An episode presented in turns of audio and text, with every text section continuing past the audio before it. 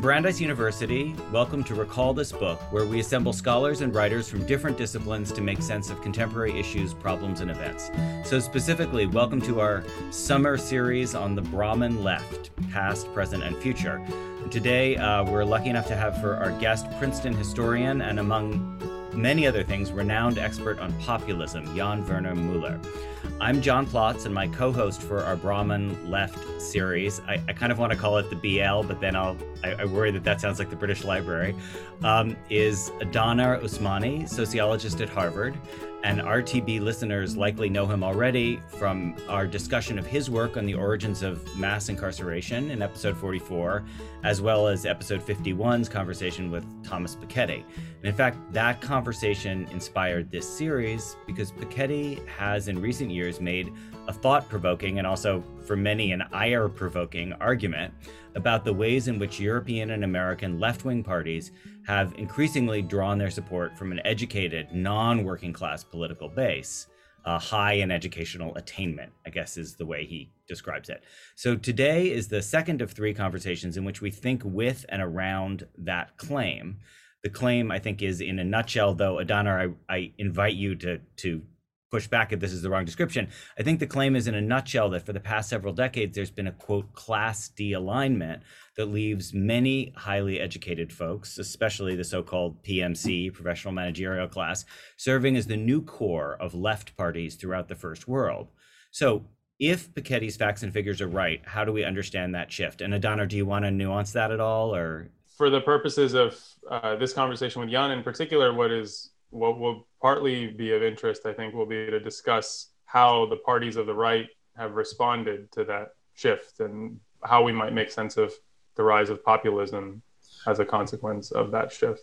Totally. And as I, w- I was going to say, basically, we, really welcome Jan for his fascinating perspective, uh, given his incisive work on the underlying fabric of representative democracy in its North American and European manifestations. So I'll just say briefly our last conversation, so episode one, was with Matt Karp, um, your colleague, Jan, uh, who's grounded in American politics and material interests. And today we're fortunate to speak with Jan Werner Muller, whose books include Another Country, German Intellectuals, Unification and National Identity, uh, 2000, A Dangerous Mind, Carl Schmitt and Postwar European Thought, 2003, and Constitutional Patriotism, 2007 uh, many, many other things, but also forthcoming Christian Democracy, a New Intellectual History, and Democracy Rules.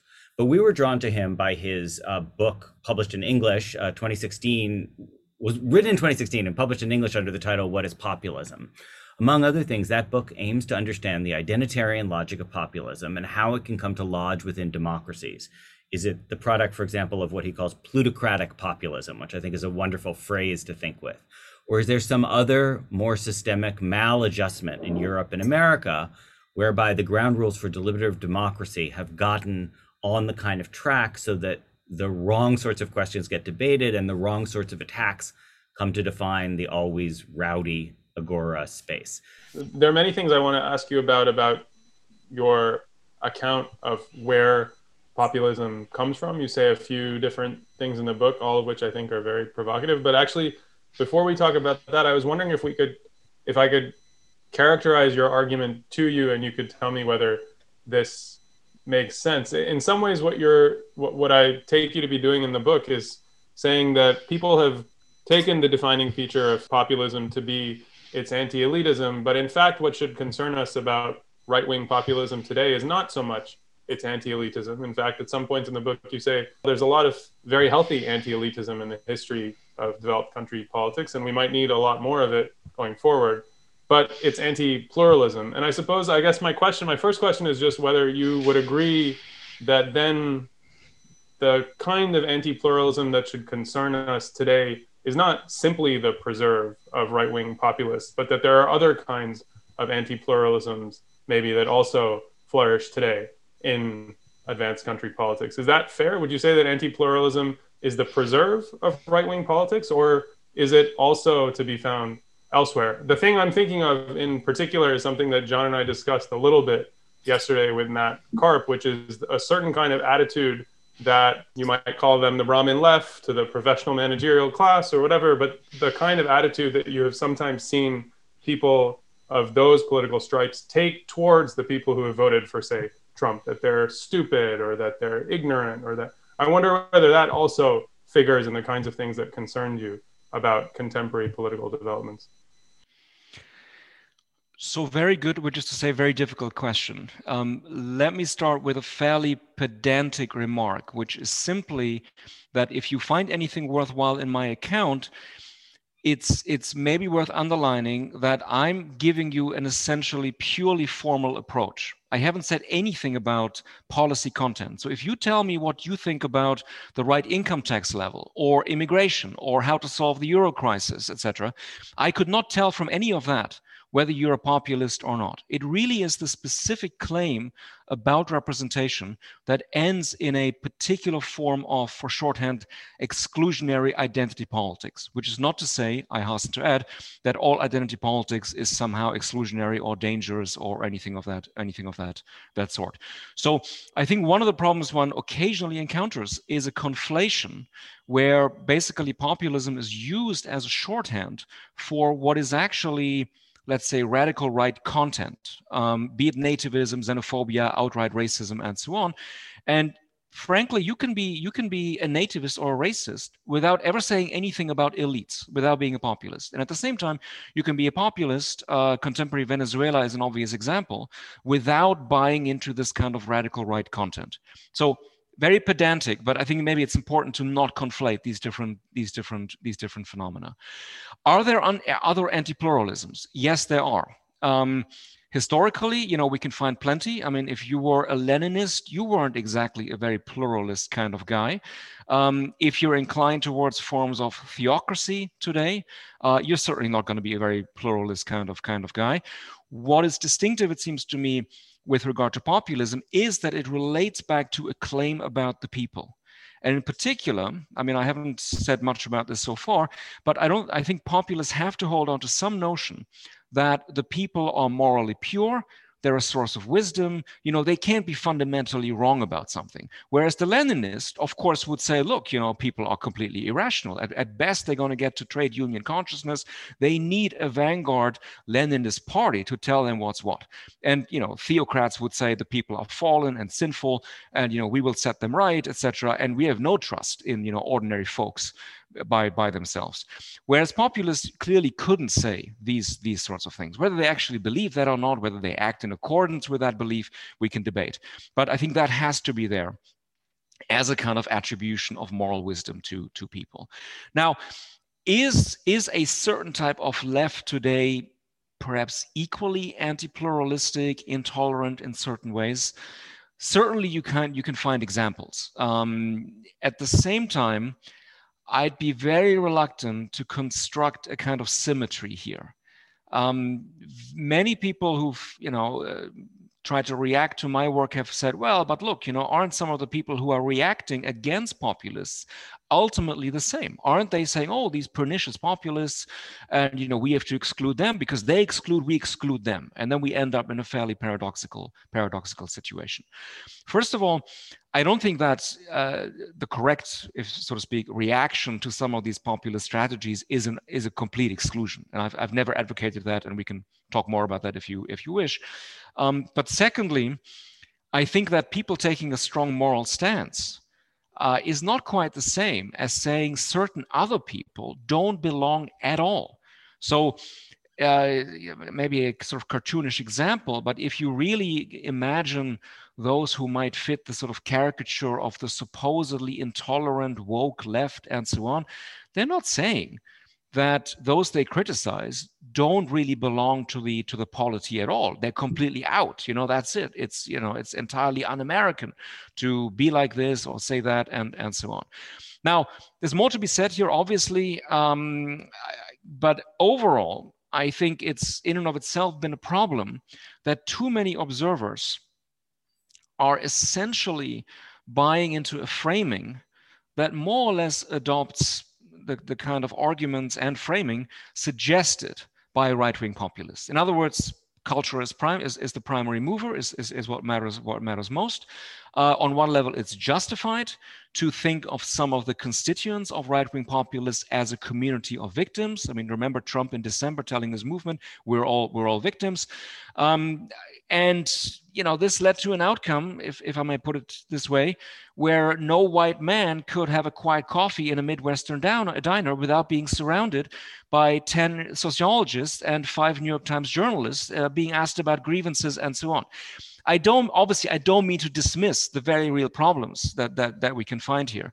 Um, but I would be very reluctant to go along with a framing that puts culture first in, in a kind of unthinking, unproven way, um, and also one that that too easily assumes that yes, we're obviously talking about the left behind, because as by now I think plenty of our colleagues have shown, um, left behind is is not a totally useless category but it's a hell of a lot more complicated than it's often meant out to be. And these are not always the worst off.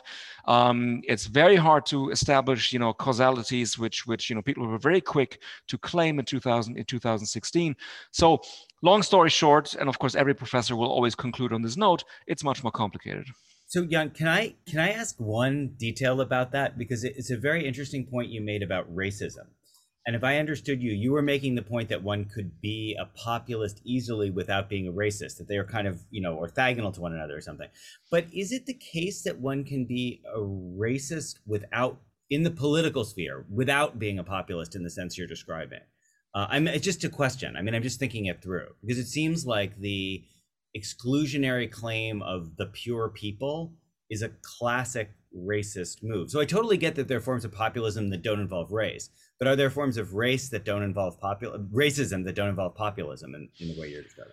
Yeah, very, very, very good question. I would say that populism needs to involve some larger claim about the people, but also about your relationship to the people. It's for me a kind of representative claim, essentially made by particular elites, where they say only we truly represent people that we consider to be morally pure and and and so on.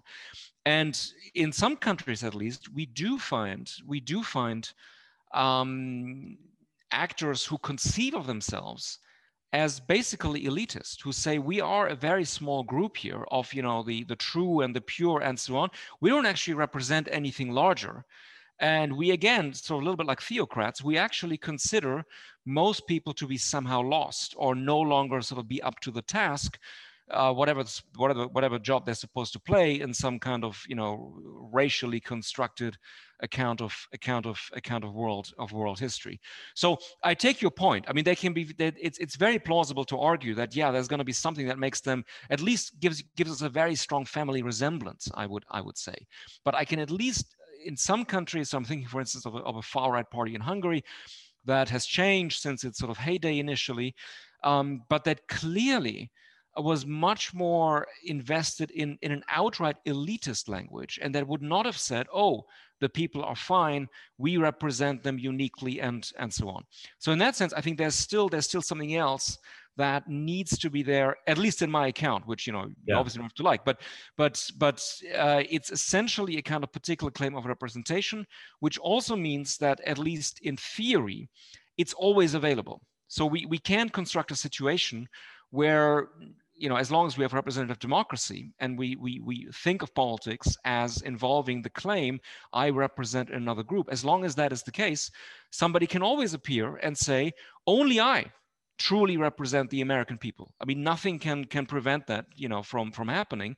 You know, why it happens more often than in other times, and which particular constellations in particular countries sort of make it more likely, we, we can certainly debate. But I think we can't sort of simply say, oh, there, there would be a way of getting rid of it altogether as long as we stick with representative democracy as we know it.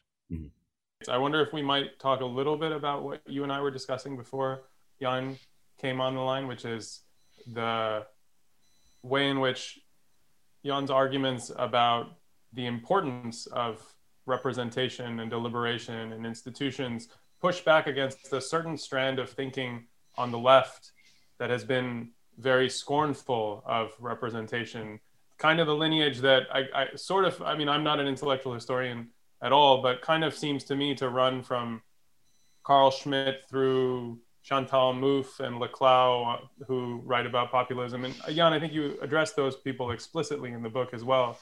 And it, there seems on the left, just to me, to be a certain kind of romance of this sort of direct, unmediated connection between the people in power and the people who put them in power. And your book, in some ways, is an emphatic defense of institutions and mediation. And I wonder if you could spell out that argument a little bit. I know this is something that you've written about a lot for a long time and probably had this argument many, many times and made this argument many times. But I think for our listeners, it would be very useful to hear it because I, I see this kind of romance, the romanticism of that wing of thinking a lot in my in my circles. I think we still need those mediating institutions, which pretty much ever since the 19th century were considered crucial to make representative democracy work, by which I mean primarily political parties and more or less professional media. Obviously, associational life is much richer than that. We can talk about churches, trade unions, and, and so on. I'm not dismissing the role of those, but we really can't imagine representative democracy as we have it today without parties and without professional media of one sort, one sort or another. Now, critics, of course, um, have long been saying that this automatically introduces a degree of inequality, that these mediating institutions have a tendency towards becoming oligarchic in one form or another, becoming bureaucratic, and so on. And a lot of these critiques, of course, can be justified. I'm, I'm not saying there's nothing to criticize about these about these mediating mediating institutions. Um, at the same time, I think the critique tends to underestimate what, for shorthand, we might call the normative potential of representation. Um, ideally, at least, and you know that's that's a big if, of course. Um, a democracy has a truly open, creative, dynamic dim- dim- dimension, such that new actors can come on the scene and say, look, I, I think there are people out there who aren't properly represented, or people who are represented, but uh, aspects of their identity or their interests or certain ideas just aren't really in the political game in the way in the way they should be. And if people sort of then tend to identify with those kinds of claims, um, things can potentially move in a very progressive direction. Obviously, none of this is guaranteed. I mean, we've been talking about the sort of flip side of this. We've been talking about anti-pluralist actors who also make claims to, to representation. But I think there is nothing inherently problematic in the idea of representation as such. And if you think about the models which have sometimes been advanced to replace political parties altogether, for instance, or even to replace elections altogether, I mean, you know, there are plenty of people around today who would say, uh, let's do what the ancient Athenians did, let's draw lots. You know, all of us should be, you know, if we truly believe in equality, then all of us should be, you know, qualified enough to, you know, fill certain offices and, and do certain things. Um, all of which, all of which again has a certain plausibility. And what i also try to show in the book is that there are instances where alternatives to elections and representative democracy as we know it can be perfectly justified. But what i think some of these critics tend to overlook is something of which we've had a very drastic illustration just a couple of months ago. If you have elections and if you have structured parties the role of the loser which is tremendously important in a functioning democracy, kind of is assured. Because, A, to put it in a very sort of hard, brutal, realistic way, in the way that, for instance, our colleague Adam Przeworski has, has put it, one of the effects of elections is that people really figure out who's stronger and who's weaker. And if, if we believe that elections, at least on some level, might always happen in, in the shadow of potential civil wars, it's kind of a good outcome that people know what's what. And, you know, the losers ideally will say, okay, uh, we'll wait it out, we'll give it another shot in four years. We'll uh, try to convince more people and so on. But we're not going to start a war because we've just learned that we are the weaker party and we're going to destroy all the infrastructure in the process. We're going to inherit a destroyed country. That's not a good, not a good, not a good route to uh, to uh, to take. and with parties, of course, as well. If we have actually functioning parties as opposed to a personal personality cult, let's say, where basically uh, no internal dissent is allowed, where you can't have anybody who has a position of, let's say, critical loyalty, where you you criticize. Well, you know who I'm talking about. You criticize Trump, but you can still be a Republican in good standing. If we don't have that kind of situation anymore, then parties also don't fulfill the function of basically having a long-term program. The flip side of which is they can live with an election loss and they can say, we'll try again the next time around. If your party is simply about, with all due respect, a man in his early 70s who doesn't have a terribly long time horizon and where everything is always at stake, where it's really about the person and not about the program, it becomes very dangerous. So long story short, I think we should we should certainly see the flaws in these mediating institutions, and we haven't even gotten to the media.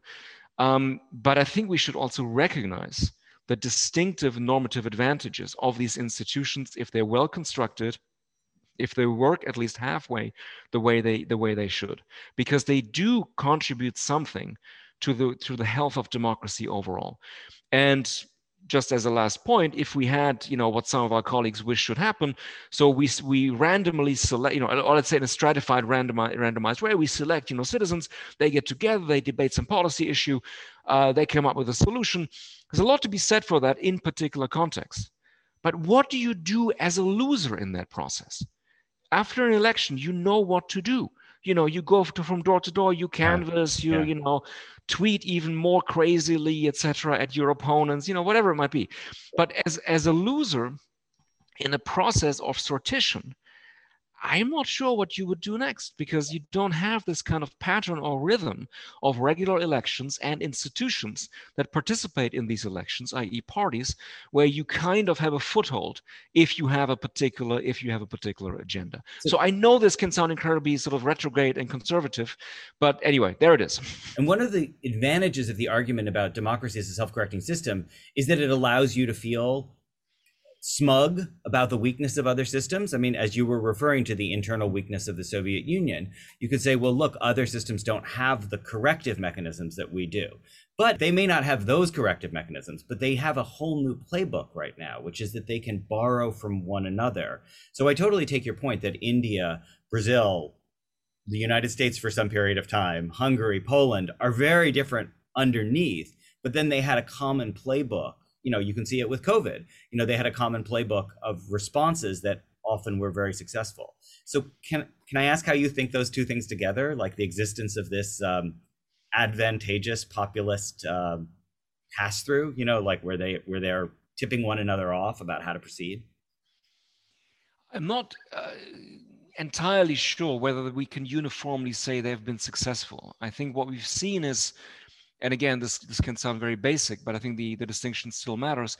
I think we have seen a significant distinction between those who really went all out in the direction of basically doing culture war, who immediately, you know, recoded masks as un-American and and and so on, um, and who otherwise um, also had, uh, maybe not so surprisingly, very little administrative experience. So I'm thinking about I'm thinking about. Um, most obviously Trump and, and Bolsonaro, no, uh, who really, in a sense, you know, had, had never really properly governed. Uh, unlike someone like Orban, who is, you know, whatever else you think about him, is, is a very savvy politician, really knows how a state apparatus works. Um, whereas some of these other characters simply thought, okay, we can solve this by doing what we always do, which is basically our political business model of dividing people, reducing all policy questions to question of belonging. And that didn't work always work out so well. Having said that, um, maybe as a footnote, it's also, of course, not entirely true to say that Trump or Bolsonaro did absolutely nothing. I mean, that was occasionally alleged in, in, in 2020. But I think what they actually very often did, um, while nobody was really paying attention to it, was to, to rev up the thing they had been doing from day one of their administrations, which is to deregulate like crazy um, under the cover of the pandemic, say, let, let American companies dump even more shit into rivers and forests. Uh, Bolsonaro saying, let's destroy even more of the Amazon because, you know, nobody is really sort of paying attention to this right now. Plus, we can maybe tell a story about the recovery of the economy, which is going to be driven, driven by this and, and so on. So these strategies, I think it's fair to say, didn't work out particularly, particularly well. Um, again, it might, it might might sound like a very pedantic pedantic argument, but we we do also need to pay some attention to where exactly some of these populist actors are coming from, sort of what their own history is.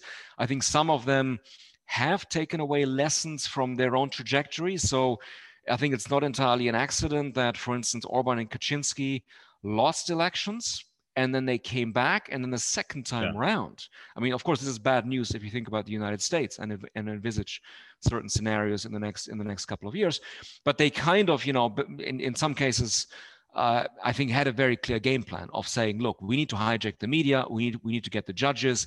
We're not going to futz around this time with big symbolic gestures uh, about you know history museums and so on. We're going to go straight for the real for the real power. Right. But so yeah, yeah. If I, I maybe I probably framed the question wrong, but I think what you just said is in the spirit of in which I was asking the question, which is, I totally admit the differences, but what you're pointing at is a extramural set of strategies and successes that work in the political sphere you know that are that are antithetical to the representative democratic structures that you're kind of arguing in favor of. So so um i mean maybe this is a way to transition to our question about the brahmin left. It's the question is like what is the um you know it's one thing to argue against populism if you see populism as innately self-destructive. Like if i look at you know just a machine that's falling apart even at the moment that it's built then you'd have one argument against it. But if you actually see it as capable of developing momentum and headway, losing elections and coming back, for example, that's that's more worrisome, right? Mm-hmm. And I think you're describing a pattern that is more worrisome in 2020 than it was maybe ever before. What is it that has made these democracies, varied as they are, vulnerable to the populist challenge? Why and maybe this isn't exactly the right way of thinking about history but why does it seem like at least that they're now more vulnerable than they ever have been? There are a few things that you say in your book. You say i think you give some structural and institutional accounts uh, reasons. You you talk about the hollowing out of the party system. You talk about the in europe at least the rise of these supranational institutions that have left people feeling unrepresented. And then you also say some things about some more conjunctural factors like the failed response to the crisis in 2008, 2010. Uh, I, I wonder if you could talk a little bit about what has made these polities vulnerable to the populist challenge and why, as John was saying, it seems like they're able to draw on this set of tactics to so successfully, or maybe not so successfully, but at least worryingly enough, um, take over or at least challenge? So I would mention a couple of elements. Always with again the very pedantic preface that you know we really need to pay very close attention to these national trajectories. So let's say the reasons for the rise of a jean-marie le pen in the 70s and 80s are really very different from you know what may have facilitated the rise of erdogan in turkey you know in in earlier earlier this this this century. Um, clearly on one level there needs to be a certain kind of discontent. But that can never be enough. It's not like everything was working fantastically and all of a sudden we have policy challenges or we have crises and then democracy as such goes to hell. I mean, uh, it's always very tempting, of course, to construct golden ages. But for most of us, when we really think about it, you know, the 70s weren't exactly a golden age, you know, lacking in policy challenges and and and so on. So I think we we need we need discontent, but we need perhaps also a discontent that is easy to recode along cultural lines. So it certainly helps if you are already in a situation where you can tell people a story that appeals to the notion that, oh, the country is divided between something that supposedly is real and something else that, you know, doesn't really belong at all or is traitors or a threat or, or what have you. Um, these things, of course, are not given. I mean, I think this is the mistake that is sometimes made by, by people in the US that they say, oh, yeah, it's all obvious. Of course, flyover country versus bi-coastal liberal elite. You know, of course, our politics is structured this way. But of course, there have also always been cultural differences, and they weren't always translated like this into into into a particular party system. And very often, I'm not telling you anything remotely new. Um, what's behind the supposedly deep cultural differences is much better explained by well, lack of infrastructure, very difficult to get to certain places. Uh, it's not like oh, everything is entirely determined by these by these cultural factors. But savvy politicians can certainly use a situation like this and start to convince people that, well, this really is about cultural groups that are supposedly, you know, uh, opposed to each other in a certain way. And what's worse, if other actors then are inclined to adopt this framing. I mean, this goes, goes back to our discussion about, you know, nobody in, in the Midwest can have a quiet cup of coffee with, without being being questioned about, about grievances.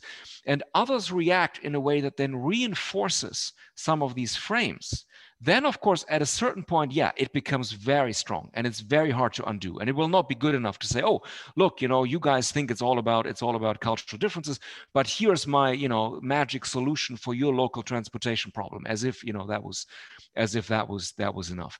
And that since you since you're particularly interested in in in the left i think this has been one of the major mistakes certainly of the european left um, I think one of the, the, the, the, underlying trends which we can generalize about in the, in the early 21st century, certainly in Europe and I would say in other parts of the world too, is the mainstreaming of the far right. Not because the far right is in and of itself so powerful, but because enough other actors, for various reasons, eventually kind of throw in the towel and say, yeah, these people are really telling us the truth about the working class. And you know, we hate the fact that workers now hate foreigners and seem to be so racist, but we're just going to have to live with that and kind of adopt adopt that kind of framing. And then you get outcomes like Denmark, where people think that, oh, to be a good social democrat, you have to be super tough on asylum, immigration, and, and so on.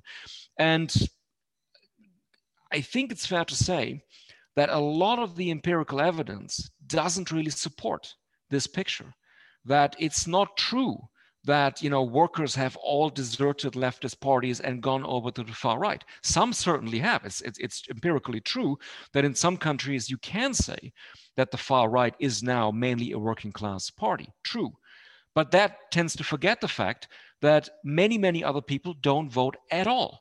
And you know, I think this is actually one of the points that that uh, Piketty rightly makes in a footnote, where he says, "Look, if you know, if if if if it were true that all the you know that all the working class ever wanted was xenophobic parties, everybody would be so happy right now because you know there's more of this stuff on offer than ever before.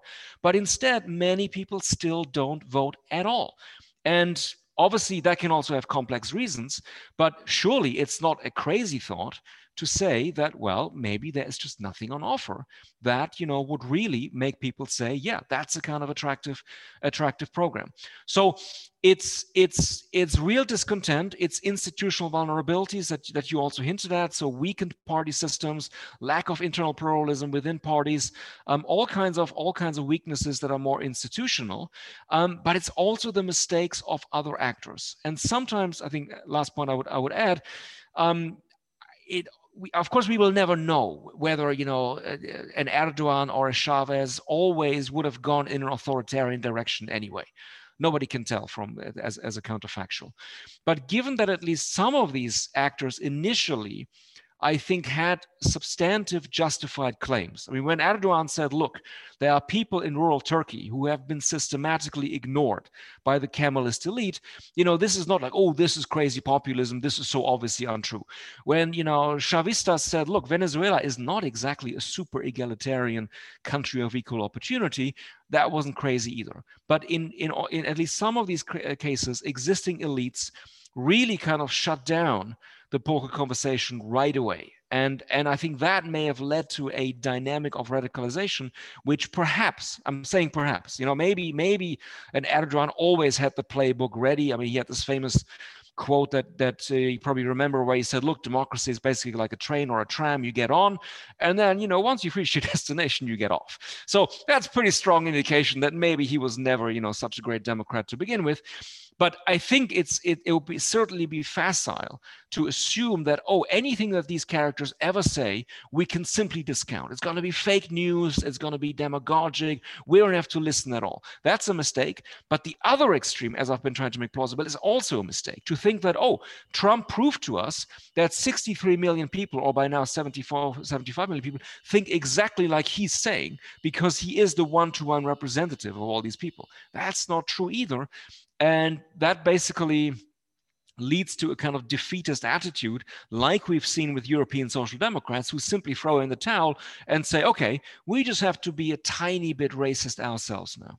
So, Jan, can I? I'd love to follow up on that question of follow, throwing in the towel because I I hear what you're saying about like the De- the Denmark example is such a good example, but I actually thought you were going to say something slightly different. Um, in terms of the cultural politics of the left, which is I thought you were going to allude to something that I think happens in America, which is that there can be a countervailing politics of identity. You know, in other words, conceding to Trump the, that aggrieved white man with his cup of coffee and claiming instead that one's coalition has to be defined on a kind of a mirror image identitarian basis. Do, do you want to talk about that? Because that seems like a, a political fallacy as well. Yes, I agree. Um, at the same time, I think many observers are in danger of constructing a sort of false equivalence of sure. oh there is right wing yeah, yeah. you know white majority identity politics and then sort of the stuff that happens on the left is exactly the same. And I mean, this has been very strong in Europe as well. Of course, people then sort of coming on the scene and saying, look, let's just forget about all this stuff. Let's talk about the only thing that's real, which is, you know, economic issues. And if only social democrats rediscovered the social question and so on. Obviously, as you can tell by now, I've, I've some sympathy with, with the imperative to rediscover the social question.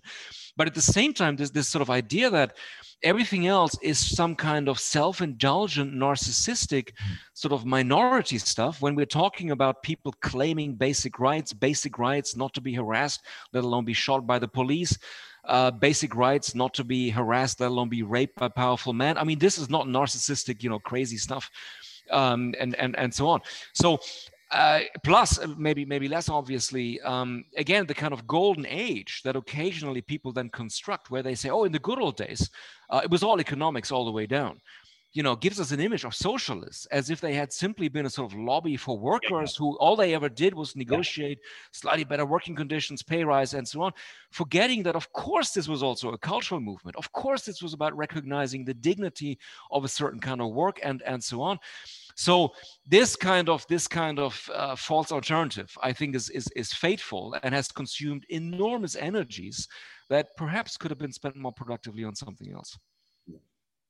I think the perfect place to go now might be it might be the place to end. I'm not sure, John, whether you have other questions, but no, no, I think we're moving to an ending. I agree. I, I think you know you've uh, very eloquently pointed to this. Um, I, I, can't remember exactly how you put it, but this false choice, I suppose, that the left has been confronted with, um, and said that a lot of energy has been spent on this failed false choice. You also end your book by saying that the solution to the populist challenge is different. It's to forge, I think you say something like to forge a new social contract. So I think maybe we're moving naturally towards asking you, Jan, to save us and to tell us what the what the way forward ought to be. Um, it seems like neither of those false choices that you laid out is the right choice. So, what do you see as the right choice? And maybe maybe the narrower way to put it is, I think I uh, take you to be addressing yourself in part, at least, to the left. So maybe the question is, what's the way forward for the left in the landscape that you've outlined. That's not much narrower, by the way. well, I'm I'm glad I have three hours left to, to answer this uh, very simple, very simple question. So, uh, I think it's it's it's it's a multi-dimensional project, uh, which of course sounds, you know, like like a very highfalutin kind of kind of thing to say. But um, I think first of all, yes, you you got to find a way, a creative way, to bring together concerns about basic rights, which is how I think a lot of, about a lot of these identity questions. Um, they're not about they're not about oh this is culture as some amorphous you know luxury thing, etc. Um, you you got to think that together with economic questions. And I know that it can be very facile at this point to you know draw great lessons from the pandemic. But I think all those people who said, look, you know, it, it's not an accident that we saw certain patterns of who was most vulnerable um, is the kind of thing that you know a good politician, a good party will creatively use and kind of appeal both to lived experience, including certain cultural experiences, and bring it back to the economic at the at the same time. And again, if you know, if I may add a footnote, which is what you always get when you invite these professor types, um, it's, it's I think it's a fatal mistake if one now assumes sort of similar to 2008 that oh, you know, some of these lessons are obvious. I mean, remember how in 2008 people said, oh, it's going to be great for the left because it's so obvious how finance capitalism has, has failed.